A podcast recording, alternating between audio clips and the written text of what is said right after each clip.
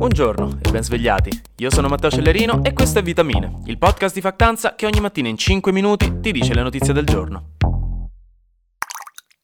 Raga, ci siamo fatti riconoscere di nuovo. Abbiamo dato spettacolo al bar. Perché il nostro bel paese sarà anche famoso per la mafia, per il bunga bunga, per aver inventato il fascismo, ma Dio non voglia per questo governo che venga ricordata per la carne coltivata in laboratorio dovranno passare sui loro cadaveri. Questo perché la Camera dei Deputati ieri ha approvato ufficialmente con 153 voti a favore il disegno di legge proposto dal ministro dell'Agricoltura Lollo Brigida per vietare di produrre e vendere in Italia carne coltivata. Quindi la carne che non viene direttamente dagli animali ma che viene fatta crescere a partire da singole cellule. Quindi è carne vera a tutti gli effetti, con le stesse identiche proprietà, semplicemente non hai ucciso una mucca per mangiarla. E si tratta di una posizione arbitraria, quella di bandirla del nostro governo, perché questo divieto non è che abbia delle vere e proprie motivazioni, dal momento che la carne coltivata non ha rischi per la salute noti, la ricerca scientifica sta proseguendo, i controlli sono strettissimi. Secondo molti si tratta di una scelta puramente ideologica e legata all'attività di lobbying dell'industria della carne e di quella agricola, che hanno interessi economici belli grossi in questo caso, comprensibilmente. La proposta di legge poi vieta anche di vendere prodotti con proteine vegetali, diciamo i sostituti della carne, fondamentalmente chiamandoli con il termine carne. E lì, vabbè. Rimanendo in tema politico, c'è un'altra novità sui famigerati accordi tra Italia e Albania sulla costruzione di due centri migranti italiani in territorio albanese, ve ne avevo parlato giorni fa, perché molti esperti avevano tirato fuori un po' di dubbi sulla legalità di questa cosa, specialmente in relazione al diritto europeo. Ebbene, la commissaria europea agli affari interni Ilva Johansson, Johansson, ha detto che questo accordo è al di fuori del diritto europeo che quindi in realtà non lo violerebbe. Perché visto che si parla di migranti soccorsi in acque internazionali, quindi non in acque italiane, ma fuori dalla nostra giurisdizione, il tutto non rientrerebbe in quell'area che ha un nome molto tecnico da un punto di vista diplomatico, cioè l'area sono cazzi nostri dell'Unione Europea, ci sta fuori. Quindi il governo questa cosa l'ha presa abbastanza bene, anche se dicono dal post che in realtà un paio di problemi ci sono, perché in realtà i salvataggi in mare delle navi italiane avvengono quasi sempre in acque territoriali, non è vero che avvengono in acque internazionali alla fine della fiera. Quindi l'accordo con l'Albania sembra prevedere anche quelli e quindi potrebbe non essere esattamente vero che non è un problema dell'Europa. Quindi ecco, in teoria i dubbi dovevano dissiparsi, in pratica questa storia è lontana dall'essere finita, questa è la verità.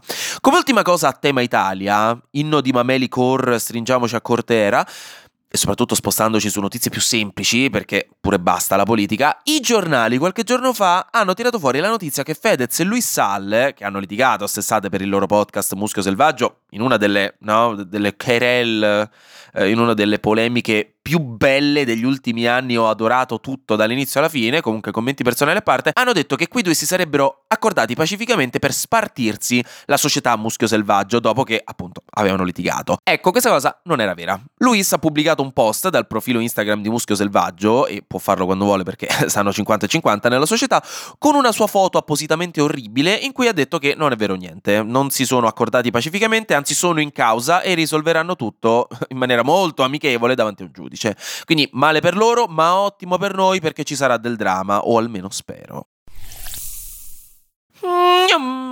Flash News.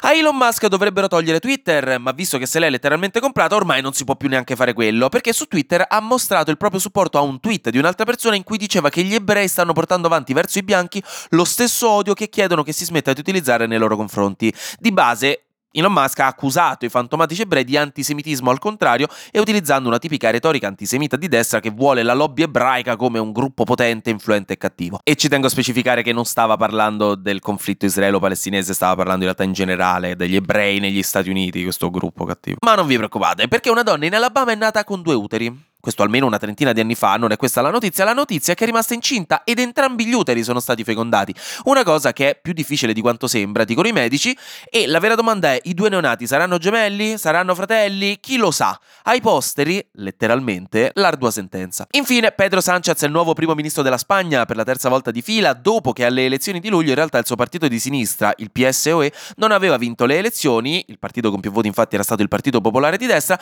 ma Sánchez è l'unico che è riuscito a creare una coalizione stabile che potesse governare. Quindi eccoci qui, tanti tanti auguri alla Spagna. E finiamo la settimana con una nota dolce, ottimista, positiva, apposta per godersi appieno il weekend, proprio oggi che è venerdì. Siete pronti? L'Organizzazione Mondiale della Sanità ha dichiarato la solitudine una minaccia globale alla salute pubblica. Non siete contenti? Siamo tutti sempre più soli, così tanto da costringere l'OMS a organizzare una commissione internazionale in cui per qualche motivo, e vi scongiuro non chiedetemi perché, c'è anche il ministro per l'adattamento al cambiamento climatico delle isole Vanuatu. Guardate, ne so quanto voi. Comunque, siamo tutti più soli. Lo confermano le autorità, quindi avremo sempre meno regali di compleanno per cui spendere 30 euro a botta. No, niente più regali di Natale da comprare su Amazon tre giorni prima. Non dovrete più dire di no alla gente che vi invita fuori perché nessuno vi inviterà più fuori. Splendido! Inoltre, secondo il responsabile della salute pubblica degli Stati Uniti, che è il dottor Murphy, la solitudine pesante fa male come fumare 15 sigarette al giorno. Quindi, raga, mettetelo in prospettiva, potete anche smettere di fumare da adesso. Cioè, pensateci, una buona notizia dopo l'altra. Tra il 5 e il 15% degli adolescenti nel mondo, con un range che va dal 5% in Europa al 12% in Africa, è solo. Questo, queste percentuali sono sole, così almeno non rischiano di litigare con nessuno. Questa, altra buona notizia. Mentre per le persone più anziane, che sono quelle più sole, la solitudine è correlata a un aumento del 50% del rischio di demenza e del 30% del rischio di coronaropatia. E qui sta diventando troppo grave, non ce la faccio più nemmeno io a portare avanti questa skit. Questo è un problema grave. Ci ho provato ad alleggerirvelo, a distrarvi un po'. Panem et circenses, come dicevano gli antichi. La solitudine sta diventando un problema sempre più diffuso. Ne abbiamo parlato anche un paio di puntate fa. E adesso l'ha messo anche eh, l'OMS. Però almeno adesso proveranno a trovare delle soluzioni. L'importante è come minimo essere consci del problema. Mentre per voi, questo solito consiglio non richiesto per il weekend, vegetate pure a letto guardando Netflix se non vi sentite di fare altro. Ma almeno che ne so, mettetevi in video call con qualche amico o qualche amica, vi fate un poco di compagnia. Anche oggi grazie per aver ascoltato. Vitamine, noi ci sentiamo lunedì perché sarà successo di sicuro qualcosa di nuovo e io avrò ancora qualcos'altro da dirvi. Buona giornata e godetevi il weekend con qualche amico o qualche amica, mi raccomando.